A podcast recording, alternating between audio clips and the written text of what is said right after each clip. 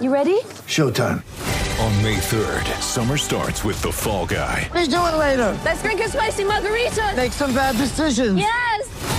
Audiences are falling in love with the most entertaining film of the year. Fall guy. Fall guy. Fall guy. That's what the poster said. See Ryan Gosling and Emily Blunt in the movie critics say exists to make you happy. Trying to make it out? Nope. Because I don't either. It's not what I'm into right now. What are you into? Talking. Yeah. The Fall Guy. Only in theaters May 3rd. Rated PG-13. Get ready for the greatest roast of all time the Roast of Tom Brady, a Netflix live event happening May 5th. Hosted by Kevin Hart, the seven time world champion gets his cleats held to the fire by famous friends and frenemies on an unforgettable night where everything is fair game.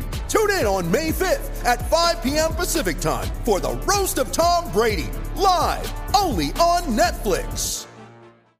With threats to our nation waiting around every corner, adaptability is more important than ever. When conditions change without notice, quick strategic thinking is crucial. And with obstacles consistently impending, determination is essential in overcoming them. It's this willingness, decisiveness, and resilience that sets Marines apart. With our fighting spirit, we don't just fight battles, we win them. Marines are the constant our nation counts on to fight the unknown. And through adaptable problem solving, we do just that. Learn more at marines.com. I'm Alex Rodriguez. And I'm Jason Kelly. From Bloomberg, this is The Deal. Each week, you'll hear us in conversation with business icons. This show will explore deal making across sports, media, and entertainment. That is a harsh lesson in business. Sports is not um, as simple as bringing a bunch of big names together. I didn't want to do another stomp you out speech. It opened up so many more doors. The show is called The, The, Deal. Listen to The Deal.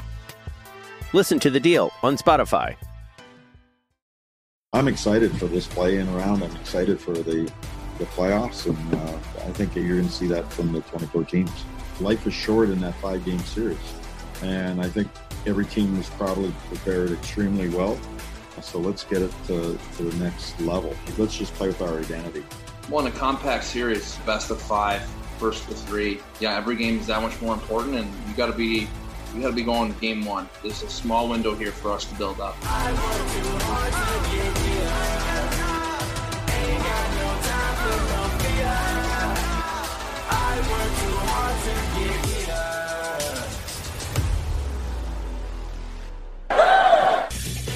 I think we found our chemistry a bit. I think we all get more comfortable. We ended the season, I think, uh, playing our best hockey. So we're just hoping to get back to that, that level and intensity and bring that into Toronto. Islanders country, hello. This is PT Isles, the Restart Me Up edition. I'm Isles Blog's Joe Bono. A reminder you can subscribe to this show and all Lighthouse Hockey podcasts on iTunes. Please rate and review, or find us on Stitcher, Google Play, Spotify, or over at lighthousehockey.com. Lighthouse Hockey, your SB Nation home for your New York Islanders coverage. Today we're bringing back the roundtable in original PT Isles format with Isles blog contributor Rob Taub, now working at the New York Post, and James Nichols, co-host of the Nassau Men Hockey Podcast for the Hockey Writers. Gentlemen, how are you doing? It's great to talk to you guys, and it's great to be talking about hockey again.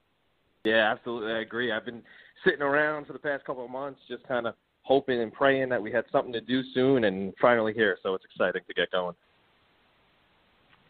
Yeah, same here. I think uh, hockey, you know, did a really good job, as did the NBA as well. I mean, baseball and football obviously had their problems, but it sounded like it felt like hockey and the and uh, the NBA both uh, took this extremely very seriously right away, and they had to suspend their seasons, yet still were kind of uh, clearly right away in focus about what they could potentially do, you know, July and, and come August, and, and and working out all the logistics while obviously keeping player safety at the top. So I know uh, Gary Bettman automatically gets booed uh, no matter where he is, but uh, kudos to him and the rest of the owners and the players because there's pretty much no drama with the NHL, and um, kind of always felt like unless the things really turned turned worse, uh, they were going to be able to play hockey again this year. Um, now it's all relative speaking, of course, but um, you know the Islanders, I gotta say, probably benefited as or as as much as, if not both, of any of the teams that are going to be still playing hockey um, in these bubbles, Toronto, in Edmonton. Not only were they in the midst of a losing streak, and flip sliding their way out of the playoff picture uh, when this happened. They're getting healthy, and then the matchup. Now, not to say that Florida Panthers uh, can't beat the Islanders, they certainly can, especially in a five-game series, Rob. Um, but uh, when you look at the Rangers, the Hurricanes, the Blue Jackets, I think Islander fans would have picked the Panthers out of those choices. Uh, I believe so too. I, I think the the Panthers are a little bit of like a, a mirror image uh, of the Islanders in a sense. You got the new coach and Joe Quenneville. You got a, a bunch of good players, and then you got a lot of role players that are still trying to figure out you know their niche. I I feel like this this series could be a total chess match. Uh, just it depends on who's going to blink first. The, sorry, yeah, it depends on who's going to blink first. I, I, I like the Islanders. I really do in this series. I, I think them getting healthy is a huge, huge benefactor. I think if they weren't going in healthy and they were going to have to deal with Barkov and with Huberdeau and with Dadonov and all the other obs, uh, I think they would have a problem. But I think that they match up very well. Uh, you know, a lot of people say this is not going to be the most sexy series, but I think if you're an Islander fan, you got to be, you know, you got to be very happy that they drew the Panthers because the Panthers, Panthers uh, they're not as great a team as people think they are. And uh, you know they were they were starting to get a little bit hot, you know, when when the whole pandemic hit. But I feel like the Islanders and them are they're they're almost kind of yeah they're they're a mirror image of each other. And I think you know it's just uh, I I think if you're an Island fan, that's the series you wanted. Yeah, I'm going to piggyback on on uh, what's what Rob is saying. I agree with that totally. You know, when the Islanders uh, took on the Panthers a couple of years ago, I think we were all saying the same thing. We're happy it's the Panthers. Um, but like Rob said, we're fully healthy now. You know, the addition of Adam Pelech back in the lineup. Uh, we saw what he did last year against Evgeny Malkin and, Sidney Crosby of the Pittsburgh Penguins. So I think uh, the the top de- defensive pair of Pulock and Pelech should have no problem doing the same thing to guys like Alexander Barkov and Jonathan Huberdeau. So I think that this was definitely the matchup that Islander fans wanted, and they've definitely benefited from the uh, the the NHL pause. And you feel like any team that uh, gets out of this first five game series in the qualifying round will have some momentum. They'll all be underdogs most likely, considering the top uh, two teams in each division got the bye per se, not having to participate in the qualifying round. But you know, if you start winning a series and you got playoff hockey type atmosphere, relatively speaking, uh, minus the fans, of course, uh, that's going to give an advantage to the Islanders if they were to win and then go on to play the Lightning. And I think that is the same for any other team uh, that comes out of the best of five going into the more traditional uh, first round of the playoffs. I, I, I completely agree. I, I, I think if the Islanders could get done with this series quickly, which I, I don't see as that as a total like uh, where they can't do that. Uh, I think if they get the offense going, I think if you're going to have a refreshed Mathew Barzal, you're going to have a bunch of you're going to you're going to have a guy, a lot of guys who are getting a second chance at to really right their wrong that they had this season. Whether it was Anders Lee, whether it uh, it was Josh Bailey a few times, and you know you can go down the list of names. But I, I feel like this second chance really, really provides a lot of motivation and yeah, I, I I think that they can win this series. I do. I do. I think it's going to be a hard fought series. I don't know. I, I, I feel like the certain both teams have certain strengths, both teams have certain weaknesses, and it's whoever is going to expose whoever weakness, they're going to win the series. And you know, even go back to what Barry Trotz says about goaltending, and if the Islanders get hot goaltending, whether it's from Varlamov, from Semyon Varlamov or Thomas Greiss, you know, they could totally be on to the second round, uh, you know, uh, quicker than we thought. So. Yeah, I'm of the opinion that you know, a lot of people are saying it's going to be hard for the players to motivate themselves to maybe you know buy in to win this series because there's not going to be any fans. But I, I don't buy that. I think that you know if anything, the players are going to be more motivated to uh, you know go out and, and play their hardest game because this is the most level playing field any team or or or any any sport can can possibly start with. You know, every team is starting with a with a healthy lineup. Every team is starting you know, zero losses. It, it, it's a complete restart. So this is a very even playing ground. I wouldn't say, you know, too many teams have a, a bigger advantage over another. You know, I know people are going to turn around and say, well, the Islanders don't have the same scoring power as the Tampa Bay Lightning, but uh, you know, with everyone healthy and fully fresh and ready to go, anything could happen. So I know everybody says, you know, there might be an asterisk next to this cup, but a cup is a cup, and at the end of the day, I think that's what's going to motivate every single player, and I think that the Islanders benefit from this immensely, and they have a, a real opportunity here to capitalize. Yeah, you'll you'll take the asterisk with the cup as opposed to Absolutely. you know cup no cup no cup at all. I mean, of course, any fan base that ends up winning this is going to feel what it would have been like if um, the pandemic didn't happen and this was a traditional uh, playoff series. But you know, you heard the comments even from Barry Trotz, and you know, I think he was sincere in saying this. In some ways, this is going to be the hardest one ever to win with all the challenges that every team is going to have to face. Whether it be motivation, whether it be staying within the bubble, not being able to see your families, the health checks, all, all the other things that kind of go into trying to make this happen over the next couple of months. Uh, in some ways, it could be the hardest uh, trophy to win. Plus, of course, the extra playoff round, playoff round, the qualifying round uh, for many of the teams as well. Uh, PT Isles, Joe Bono chatting with James Nichols of the Hockey Writers and Rob Taub. I want to talk about other Islander good news that has happened during this break because there's been quite a bit of it. And uh, I think first and foremost, it is the Belmont Arena. Um, Mm. I got a little bit of boost every couple of days whenever I would see construction continuing to going up in, in the early March April phase had to get shut down for a period of time. You worried, is this going to impact uh, their schedule, which was an aggressive schedule to begin with the start of the 21 22 season? Uh, of course, uh, that was lifted. Construction was able to commence yet again, and it's really coming together and seems to be coming together really quickly. We get some new renderings. Islanders also announced a partnership with UBS Arena this week and a, a big, you know, financial commitment to the Islanders uh, long term uh, by UBS. And um, you know, Rob, I mean, eh, this, it can't be un, it can't be understated um, how how much this means not only to the fan base to have a place called home. And Jon Ledecky talked about it this week about this gets rid of the idea that players will not come here because of the arena, because of the uncertainty around the team. They're going to have a world class arena that I think is going to be the envy of many franchises in the NHL. Absolutely, uh, 100%, Joe. This week, really, the last two weeks, and basically this whole summer, aside from what has gone on with the pan- it's been a monumental change for the Islander franchise. And you know, you mentioned the ren- watching those, seeing those renderings, and seeing the construction just move day after day, and we're getting closer and closer. It's not, you know, it's only it's only about another 15 or so months away. It's not that's not that far off. But yeah, uh, you you hit the nail right on the head, and what Ledecky said is absolutely true. You know, everything that came out of his mouth about players not wanting to be here, every single aspect of that is going to change. And I know we get a lot of feedback, and I, I know I do on Twitter when I mention uh, people say, "Oh, what about the cap and about the team being competitive?" Players, when the players who come here and see that new building, they're going to make the team competitive. You know, it, it, it's uh, you know, it's the, the uh, it's a factor. Uh, that's a factor in the team being competitive for the next you know five ten years.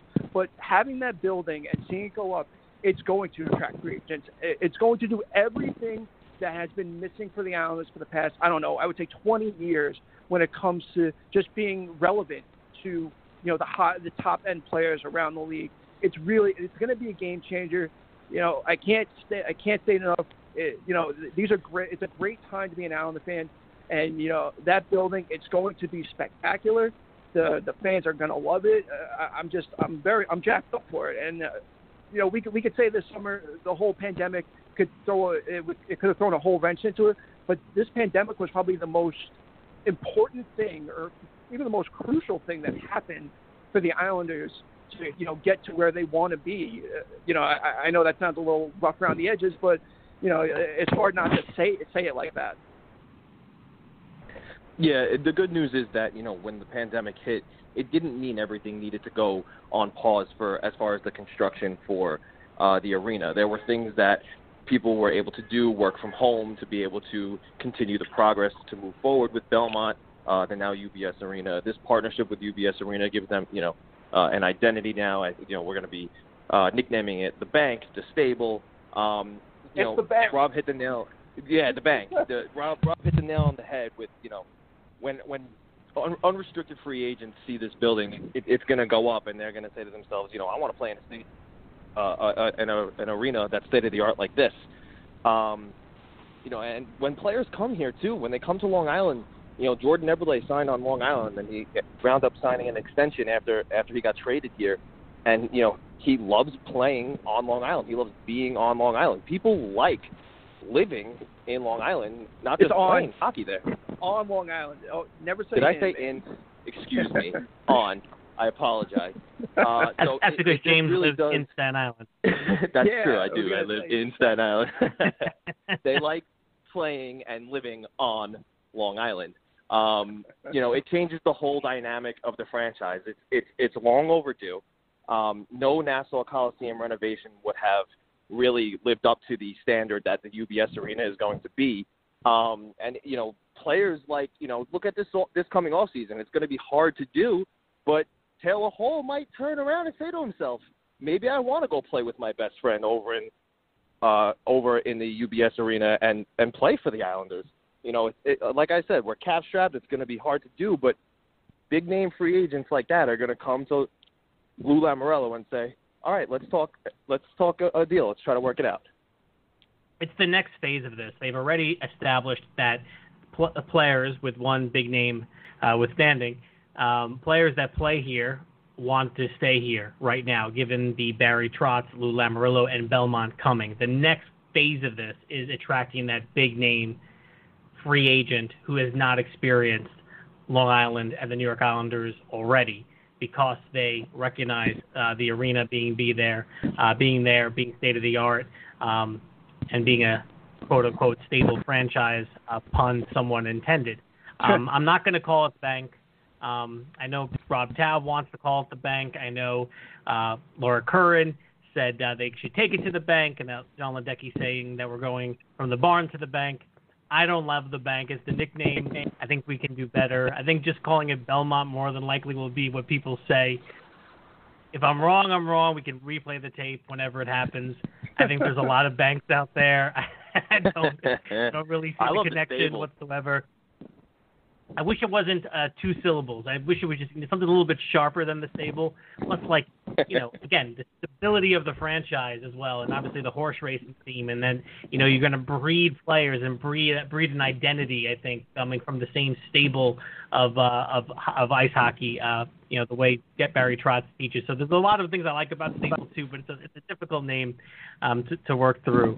Um, I, I listened to Sirius XM radio this week uh, which I don't often get a chance to. I was just in the car at the same time that they had Jon Ledecky and Tim Leiweke on from Oak View um, on, and it was a fantastic interview. Not that the questions were that great; they didn't ask many questions. It's just that Ledecky and and Tim were were going back and forth and just on message, positive outlook. I mean, it just made me so proud uh, to be a fan of this franchise, and that they're not just building a new arena they're building what they believe will be the premier arena, not only in New York, but in, of course, the rest of the NHL.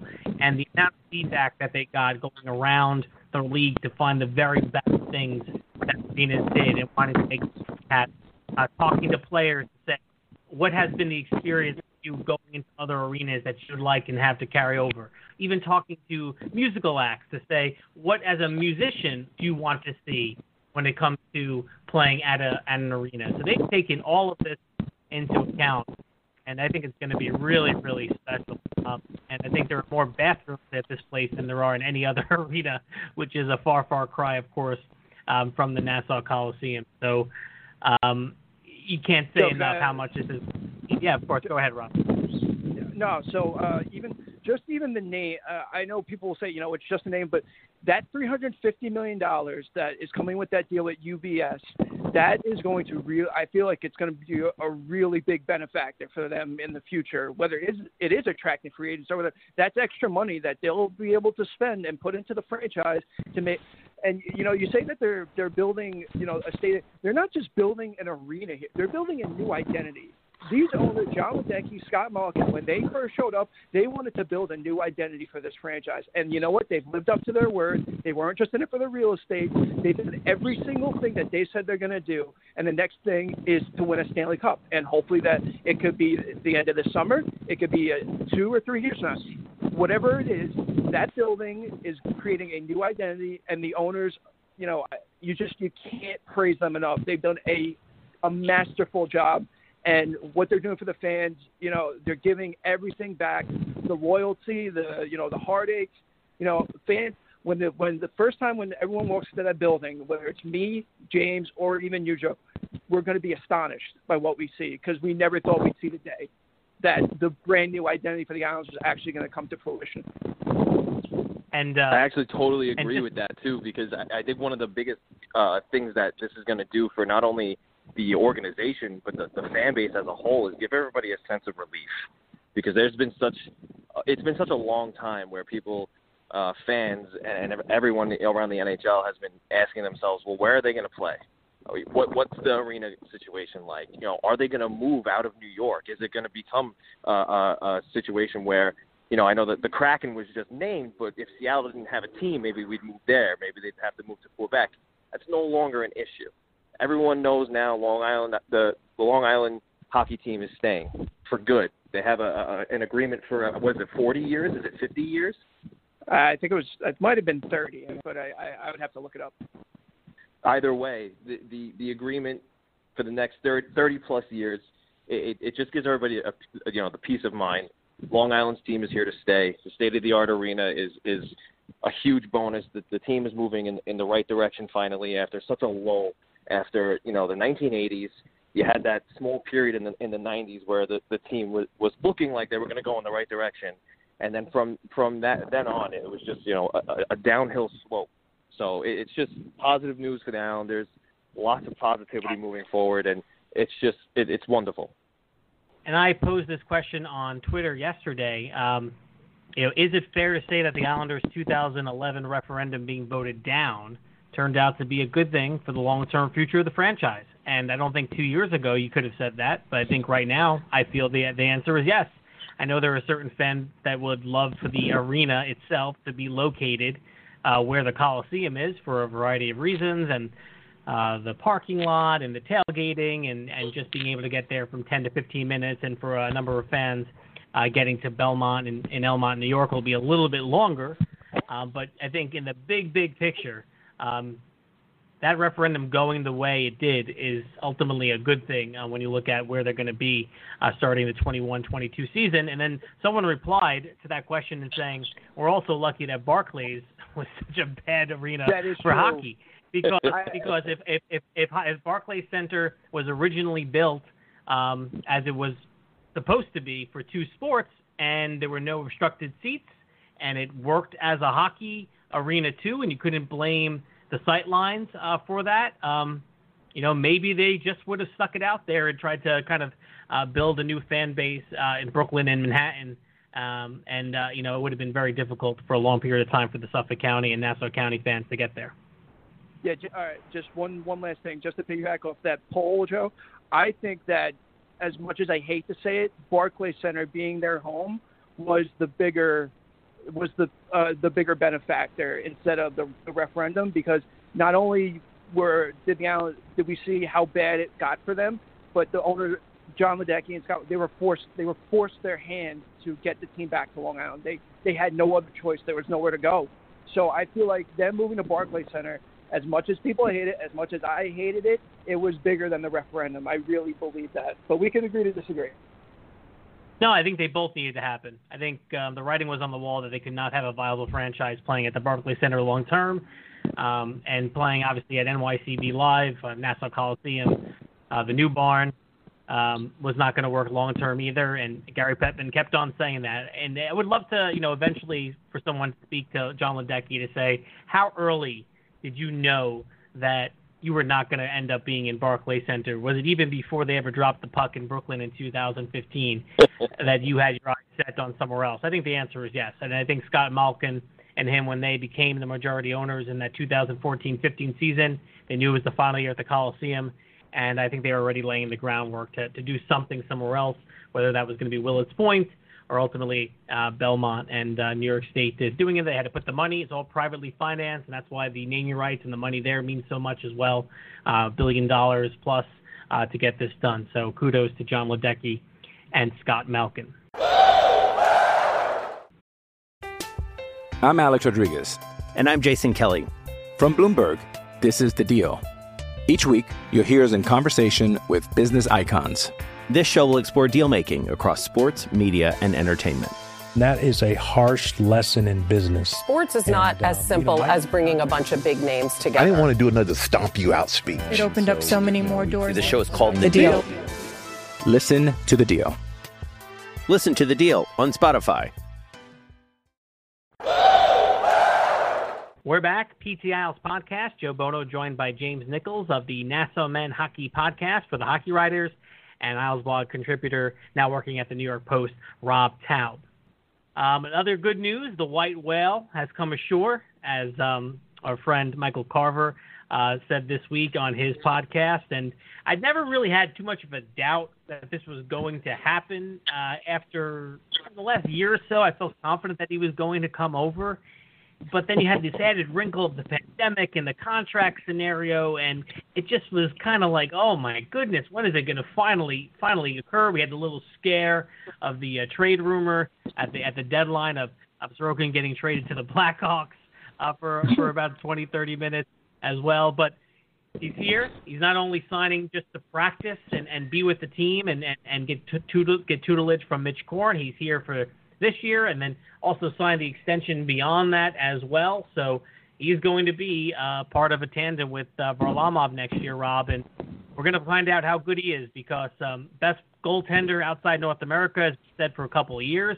You had a uh, former Canadian coach that's now coaching in the KHL this week saying that he's like Dominik Hasek. He has he can make that kind of impact. Only he's more technically sound than Hasek, and Hasek's a Hall of Fame goaltender. Um, so um, again, just another huge, huge uh, event in potentially the history of this franchise. Of course, uh, absolutely it is. And, you know, just uh, just like Belmont, the story of of Soro, trying to get Ilya Sorokin to come here. You know, one day either I'm going to write that book or someone's going to write that book, which is going to be you know just full of great stories. But you know, you're totally right. You're you're totally right. It's another game changer for the Islanders, and you know, a lot of people are still saying they want to wait to see the you know if he lives up to the hype you know, I'm a, I'm aboard the hype train. I really don't care. Uh, the, just the way that this guy, you watch the highlights, and you just the way this guy is, uh, his character, uh, the way he goes about his business. The Islands are probably like, I'm not gonna, you know, go ahead and throw out that he can turn into Dominik Hasek, but if that's what I'm, if that's what everyone's saying, you know, I'm gonna be on the hype train. I mean, we've seen everything we need to see from this guy, and I know he hasn't played a game at the NHL level. I know he hasn't played a game at uh, you know with North on North American ice, but you know what? He looks like a guy who he doesn't is not going to need a lot of exp- uh, not a lot of learning to you know get himself ready to go. And if he can, him, if he can do what Igor Shesterkin did for the Rangers, I, I you know hate to reference it, but you have to. You know the Islanders, are, they they could have one of the best goaltenders in the world uh, in the NHL for the next you know ten years it- it's just it's another huge step into the future for this franchise, who have also been looking for a franchise goaltender for the last two decades. uh, Other than having you know a little bit of that in Rick DiPietro, it's just just great. It's another development that was needed, and uh, you know kudos to Lou Lamoriello for sticking to his guns. I'm glad he he didn't you know he didn't uh, let down on his shield, and you know it's it's just another it's just another thing fans can be excited about. It, it, it's just more excitement, more good things are coming, and you know I can't wait to see when this guy steps on the ice this week. If he if they if he does step on the ice, you know, just to practice, you know, everyone everyone's just going to be you know uh, just so shocked that he's actually wearing an Islander uniform and he's actually practicing with the team. It, it's just it's wild times right now. Yeah, Rob Rob hit the nail on the head with you know, Islanders finally are, are going to be getting their franchise goaltender, something that they've been searching for for a long time. Uh, it makes sense that he's finally signed with Lou Lamoriello being the uh, the GM because we all know Lou Lamoriello builds from the net out, and he got his goaltender. So, listen, the resume for Sorokin speaks for himself. Uh, you know, Gagarin Cup champ, five-time All-Star, Olympic gold medalist he he has so so many accolades already on his resume. He's done all he can outside of North America to solidify himself as the best goaltending prospect in the game. Uh, I believe a couple weeks ago, Corey Pronman uh, of the Athletic wrote an article about the best goaltender uh, prospects out there right now, and and sure enough, Ilya Sorokin was number one. So we have a lot to be excited about with him. I know everybody says, you know, let's see what he could do on North American ice, but there's reason to believe he's going to be able to do it. Uh, a lot of people say, look at Igor Shesterkin of, of the New York Rangers. Look what he did. Well, Ilya Sorokin is that much better than him. So there's a real possibility Ooh. that the, uh, the, the Oh yeah, exactly. have. I mean, uh, James, you're uh, starting things up a little early here. I mean, I mean that Well, rivalry is going to be fun because the guys have a good personal relationship as well, which I guess adds to it. I mean, I guess you would want people to hate each other, but the fact that they have a history, the idea that you're going to have two rookie goaltenders or two very young goaltenders for the Islanders Yeah. and Rangers, most likely in net and be their future goaltenders, and these guys have a history that no one saw kind of play out, is really going to be fun, I think, for the franchise. Yeah, no, I, I totally agree. And and I'm just speaking in terms of things that I've read from uh, analytical perspectives and and uh, you know I, I Jillian Kamara of the uh, the the main KHL reporter has even stated uh, you know you you guys thought Igor Shesterkin was you know uh, great in net for the New York Rangers. Wait until you see Ilya Sorokin. Uh, it is believed he is you know that much better than than uh, Shesterkin was in net for the Rangers. So time will tell. We still have to see. Um, but the the general hype is that you know Sorokin is the real deal, and uh, we should be, we have a lot to be excited about. We certainly do, and guess what? We have something to be excited about, even if the Islanders lose in the qualifying round, because the to be determined team has the number one pick in the draft, and the Islanders, Yeah. Rob, um, protected their top three picks. So, Yep. I mean, listen, you want to win, you want to win the qualifying round, but it is a nice consolation prize for a team that gave up their first round pick to at least have a chance, have a what is it, twelve and a half percent chance to be one of the eight teams that will end up getting the number one pick. Uh, you know, it's a great consolation prize, like you said, but I, I and I didn't really get this perspective from a lot of people when they when they announced the whole draft lottery thing, and Islander fans like, oh, like why even bother playing? Like let's just lose and we'll tank for Lafreniere. You know, it's not a good look, but I, I get the sense, I get the sentiment. But you know what? This is the Stanley Cup playoffs, and like every player has said on this team, and every coach has said, and every GM has said, this is a chance to win the Stanley Cup, and you cannot afford a, you, these these times and this unprecedented chance. They don't come around too often, and so you know, as much I would be happy, uh, I would be happy if they did get the number one pick and they won the draft lottery. I'd rather see them lift the Stanley Cup, but you know, that's just me. And if even if they get if they do get knocked out by Florida, you know, okay, let's see what their chances are, and it, it'd be like I said, it would be fantastic because Lafreniere would he'd be a, another impact guy that would co- I think he would come in and be exactly what the Islanders needed on the wing and just uh, you know exactly what they've been missing. But I, I'm I, I just didn't get that sentiment like, hey, these guys are playing for the Stanley Cup. They made the playoffs two years in a row now. Let's see what they can do because it's such a, an, like James was saying, it's such an even playing field. Who knows what's going to happen? The Islanders go on an amazing run. Even if they don't win the Stanley Cup, they could end up end up in the conference finals or you know anywhere close to that. It's just you don't take these chances for granted, and especially now with the situation that the world is in, the situation that the NHL put these teams in. You know, uh, I, I, I'm I'm not thinking about the number one pick in Lafreniere right now. I'm thinking about the Islanders beating Florida and you know seeing where if they can go on a uh, you know a run this summer. Yeah, it's funny that you brought this up because I wrote an article about this a couple weeks ago, uh, maybe about a month ago, uh, you know, on the first overall pick. Um, and I prefaced it by saying, no, I'm absolutely not sitting here saying the Islanders should lose a playing round. In fact, I hope that they win, and I and I hope they go on a deep playoff run. You have to think about veterans on the team like Johnny Boychuk. Johnny Boychuk is not sitting there and saying, you know what, let's tank at, at a chance for Lafreniere. Johnny Boychuk is is getting up there. He wants to win a Stanley Cup, another Stanley Cup, and he's not thinking about you know five years in the future what's going to be good for the team. He's thinking about right here, right now. So guys on the team they don't they don't think like that. They don't say, oh, we need to you know tank and, and try to get that first overall pick. You know, we only have 12 12 and a half percent chance. Let's try it anyway. No, they're not going to do it.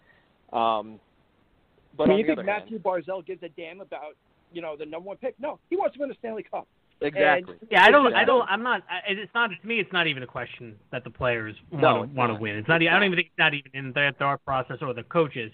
As a fan, though, listen, you could get swept in three games. You could wait four months for hockey, and it could be over. you know, it could be over by Tuesday Right. afternoon at three o'clock or Wednesday Yeah, afternoon at three absolutely. o'clock. And then what are you going to go? You're going to go, mm, well, okay, well, now I'm going to pay attention and see what happens with the draft. It just gives you one more thing to kind of look forward to or hope for, and especially after you give up your first round pick for Pageau and know that it's the first pick if you win and you just elevated your odds from you know below 3% to potentially 12.5%. Uh, again, it was another fortuitous uh, thing that's happened uh, in this uh, three to four month pause uh, for the Islanders. Let's uh, just quickly talk about some on the ice questions that are out there, and then we'll wrap things up. We talked earlier about the team getting healthy.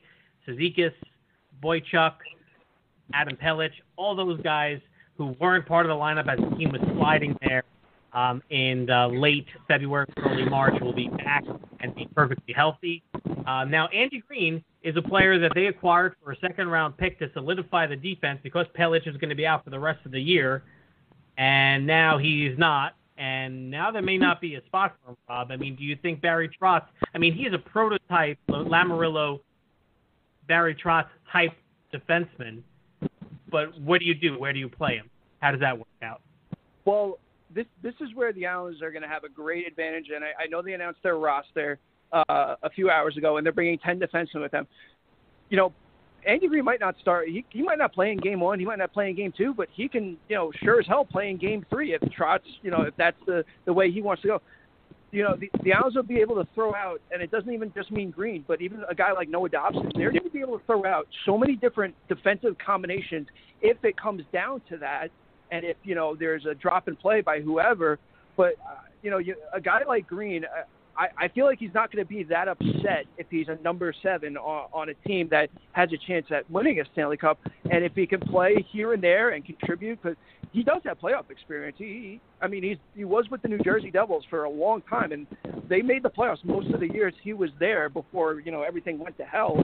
So uh, I I wouldn't call it like a disadvantage of having him not play. I, I think it's actually a significant advantage because if you have guys like Boychuk and you know the a little bit like a, a guy like him who's a little bit older and you know his body, eh, even though he had four months off and he and he's fully healthy, but you know the playoff games are you know they're they're fast, they're furious, and you know you take a guy like Boychuk who you know might not be able uh, to you know have that play that physical style you know, for he should be for a three game series. But if he ends up, you know, just in case he doesn't, you have another guy in Greene who's going to be fully healthy. He's a 100%. He'll be fresh and he can contribute, you know, at both ends of the ice.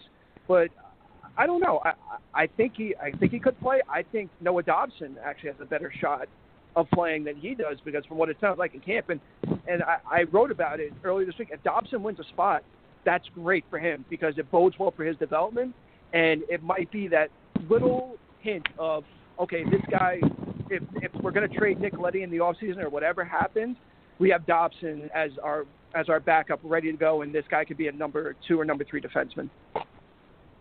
Yeah, I mean, when you look at the core of defensemen that the Islanders are bringing to Toronto, I think it's safe to say this is possibly the deepest defensive core of all the playing uh, teams that are that are currently taking play, part in the qualifying round.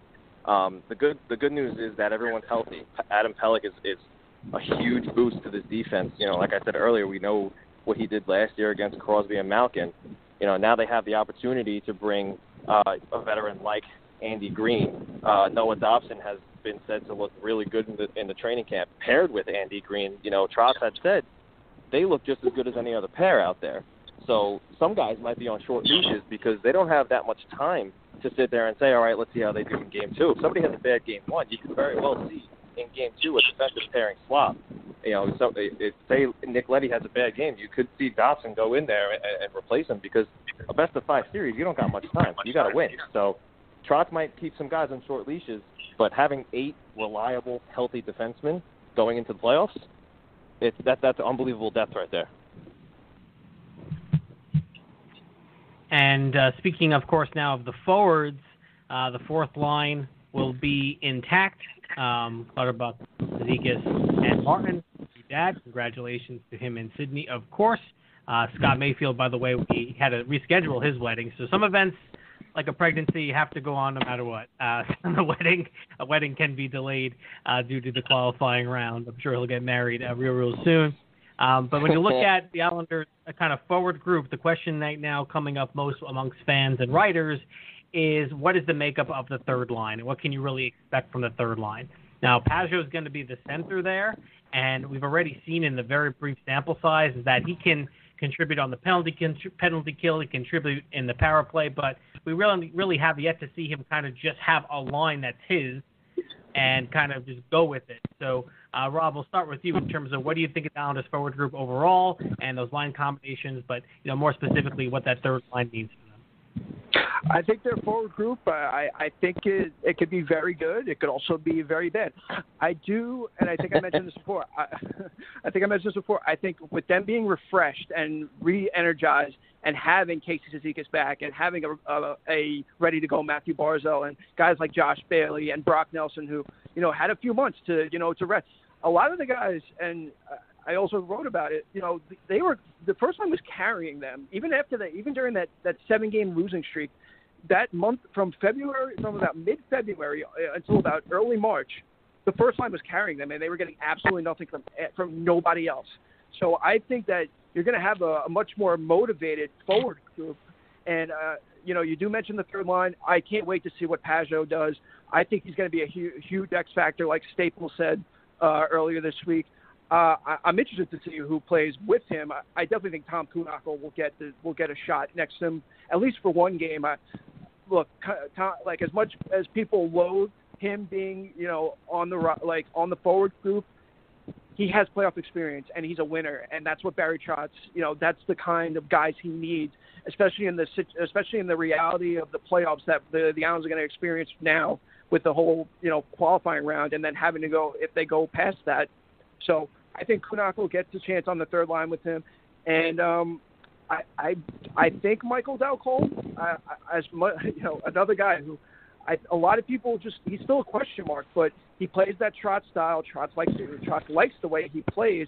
I think they could be a sneak. I think they could actually be a very underrated third line if they just do what they need to do. And I think with Pageau being in the middle, and you having a guy like Dal Colle, I think he can elevate a guy like Dal Colle, and you know maybe Dal Colle could surprise in this qualifying round. It, you know, it's we've mentioned it a million times already. It's an even playing field, and you know maybe this is a kind of series where a guy like Michael Dal Colle could, you know, really show what he's made of. You know, he's big, he's big, he's strong. He, you know, he he just needs to, you know, find find that extra ump in his game, and maybe Pageau brings it out of him it's like you're in my head because you know I just finished writing an article that's going to come out tomorrow about the the Islanders' third line. Um, to me, the the third line as a whole, not just JG Pageau, is going to be the X factor for the Islanders for the you know the the play-in round and even further. The Islanders haven't had an identity on that third line since Valtteri Filppula left. Uh, he came in on that one-year deal after John Tavares left, and, and he filled that that hole that was there and it worked for them last year. It was great. Uh, this year they brought in Derick Brassard. It didn't work out quite as the same as it did for Valtteri Filppula, but Derick Brassard has found success on the wing. So whereas I agree with Rob that Kuhnhackl is going to be on that left side with Pageau, I don't think it's going to be Dal Colle, but I do think it's going to be Brassard on that right side because he has proven successful on the wing. Um, Pageau and, and Brassard are former teammates before the Islanders over in Ottawa. Um, they had a little bit of chemistry there. Uh, combined, those three have a 189 games played in the playoffs. That, that's totally a great forgot. third line right there. I totally forgot that, about Derick Brassard. I he, he just that's totally, what I'm saying. Oh my God! That's what I'm, I'm sorry. saying. So I, I completely, fine. I completely had a brain fart. He, no, he will play it, over either. He'll play over Dal Colle or Kuhnhackl, one or the other. I just completely. That's my fault, guys. I just no, totally, yeah, it's fine. Totally listen, forgot him. It, people forget because he's been so he's been so all over the lineup, and I think that that was one of the issues that the, the forward group had with the Islanders. The third line was a who's who, was a black hole. Pageau gives them stability. Pageau gives them uh, uh, consistency, and now I think you're going to see Kuhnhackl, uh, Pageau, and Brassard on that line. Kuhnhackl with two cups. Uh, Brassard get, gets to the Stanley Cup final with the Rangers in 2013, 2014, and uh, Pageau four goals against uh, the, the New York Rangers in Game Two just a couple of years ago. These guys all have playoff experience. They have elevated uh, gameplay in the playoffs. I think that is your third line going into the play-in round against the Florida Panthers, um, and I think the rest of the the lineup benefits from this. The fourth line was playing third line minutes the third line, most games was getting eight minutes a game because who was playing on that line? Barry Trotz was constantly, constantly shuffling that line. So now that there's stability, everyone's role falls into place, and I think that we're going to see an uptick in scoring, and I think that we're going to see, uh, you know, much better play out of the forward group than we've had. And I think for this Islander group, the fact that they played so well at the start of the season, that they had the 17 game point streak, um, November, December, they know they can do it when all healthy.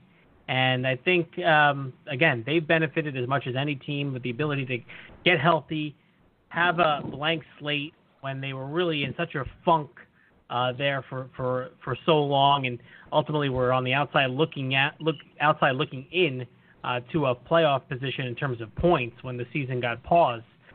There's a lot of motivation there, but also the knowing deep down that hey, we were that team that was the best team in hockey there for about a month, month and a half stretch earlier in the season, and we have that team together, plus Pageau, plus Greene as a as a as a depth player uh, on the blue line. So uh, there's certainly a lot a lot of positive reasons why you can think the Islanders have a shot at making a deep run here. Uh, but of course, a lot of it's going to depend, guys, on goaltending. And I think with these short series, I think unless you have a clear cut number one, which the Islanders, I mean, they have a one and one A type of situation between Greiss and Varlamov. Remember during that stretch when they were playing such great hockey, they were alternating every single game. You're going to see, I think, if if, if Varlamov, I think he'll get the first crack at it. But if he has a bad start, you know, Thomas Greiss will have the opportunity, I think, to run with this again and get hot, maybe like he did back in 2015, uh, the 2016 playoffs, I should say. And it's an odd situation because his replacement's already signed. His replacement's going to be with the team and kind of learning the ropes and getting familiar with the organization. And we all know that this is probably the last time we're going to see Thomas Greiss in an Islanders uniform. But he very well, Rob, may have the opportunity to make it a memorable one. Absolutely, and I feel like we're going to know who starts Game One uh, by the end of Wednesday night. I, I feel like Trotz might. I feel. I think he'll do the the 30 minute split for both goalies against the Rangers. I, I can't see where uh, where he goes unless he wants to play, unless he wants to see a full game from Varlamov or Greiss. You know, it, it's an odd situation, like you said, Joe, but it's also might be an advantage for the Islanders to have, you know, not.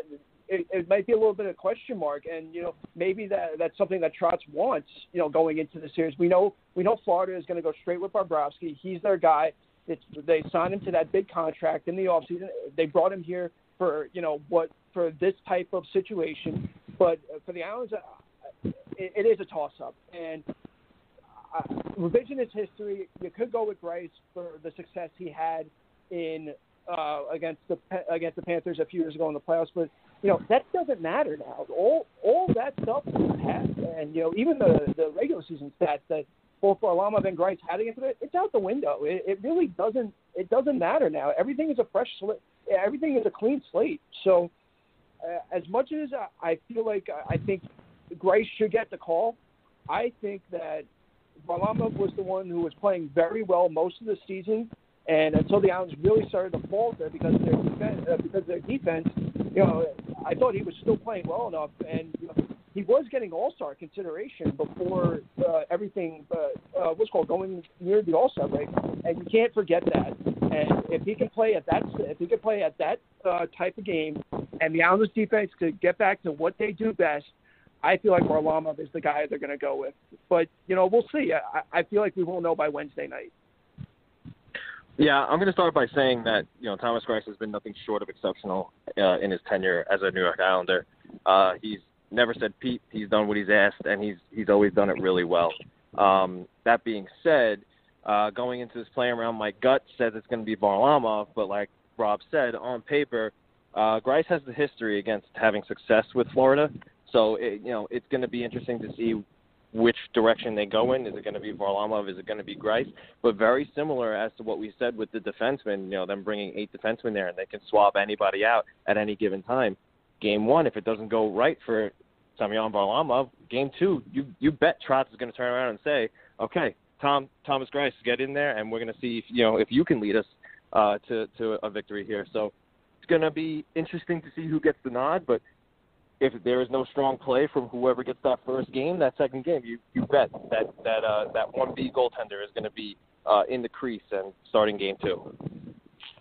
And you said, yeah, Thomas Greiss, a consummate professional, uh, led the Islanders to that playoff series win against the Panthers. Him and, of course, John Tavares uh, breaking the 23 year um, lull without a playoff series victory. He'll always be remembered for that. And uh, for someone who, when the Islanders signed him as the backup, I had to look up and say, who is this guy? Where has he been? San Jose, Pittsburgh? I, I really don't remember seeing him. Uh, quite the Islander tenure he has had. All right, guys, we're going to wrap it up from here. I really do appreciate the time. You guys are doing both great work. Um, James, you know, pumping out these podcasts on the Nassau Men Hockey Podcast for the Hockey Writers, and Rob, of course, uh, continuing to write and write and write during uh, this pause period. And uh, now we get some hockey to talk about. It's going to be fun. Can't wait. Yeah, it's going to be great. I, I'm looking forward to it, and I hope that we can uh, definitely do this again and talk about some of the success that we've had uh, in the next couple of weeks. And I, I should, before we go, because another big winner of the pause period was the Blue Line Deli, and I heard Rob uh, went there today. Yep. Um, Donald Rosner, he's not a. I might be the only show that he's not a sponsor of so far, but we'll give some free ad time. How, how was it? I, uh, it, it was great. I I, uh, I spoke with Donald for a few minutes. Uh, I, I messaged him early in the week uh, and everything, which was uh, just a great guy. Uh, look, great food, a great place. I told him I would give him a shout out today uh, on the show, but if you haven't gone there and you're an Islander fan, you got to get there. It's it's just such a it's a great atmosphere. Like uh, the Islander centric, uh, just everything to feel about it. You know, it, it's like you're walking into almost like you're walking into someone's den with how much memorabilia and how much Islander stuff is in there. But you know, g- great staff, great atmosphere, and it, the the food was fantastic. I highly recommend it. And yeah, you just got to everyone's just got to get there. And if you haven't been there as an Islander fan, you're missing out. it'll be a bit out of the way for me, but I will yeah. definitely go. Yeah. If in the area, I will definitely go. I'm still a little upset that the white whale sandwich does not have Russian dressing. I think that, that was a mistake. I think we could have had a sandwich with a Russian dressing on there. It, it looks great. It, it it, it it sounded great when I just read the ingredients, but I felt like yeah. that was a missed opportunity. But I voted. I tried. I went on my other account. I voted twice still lost. Uh, so anyway, guys, thanks again. We'll do this again sometime uh, in the future. Thanks a lot. Absolutely. guys. Can't wait. So that'll do it for this episode of PT Isles. The Islanders playing a warm up, a pre qualifying tournament game against the New York Rangers on Wednesday night. No more do you have to watch the Islanders win every single game on MSG Plus the 2019-20 season, plus all the best of the Islanders. Although I think MSG and MSG Plus did a great job during this period uh, putting those uh, games together. Wish there were more of them, more obscure games occasionally, but they were definitely uh, fun to catch. We get to see some finally some live hockey on Wednesday, and then the qualifying round begins on Saturday, 4 p.m. start. Islanders and Florida Panthers, and then back-to-back noon games Tuesday and Wednesday. Um, I don't know if you have to call in sick anymore since you're probably working from home uh, during the pandemic, but you have to be online and have the CD on at the same time. And then, of course, games four and five, if necessary, scheduled for August 6th and August 8th. Special thanks again to Rob Taub and James Nichols for joining us. We'll talk to you next time, Islanders Country. Good night.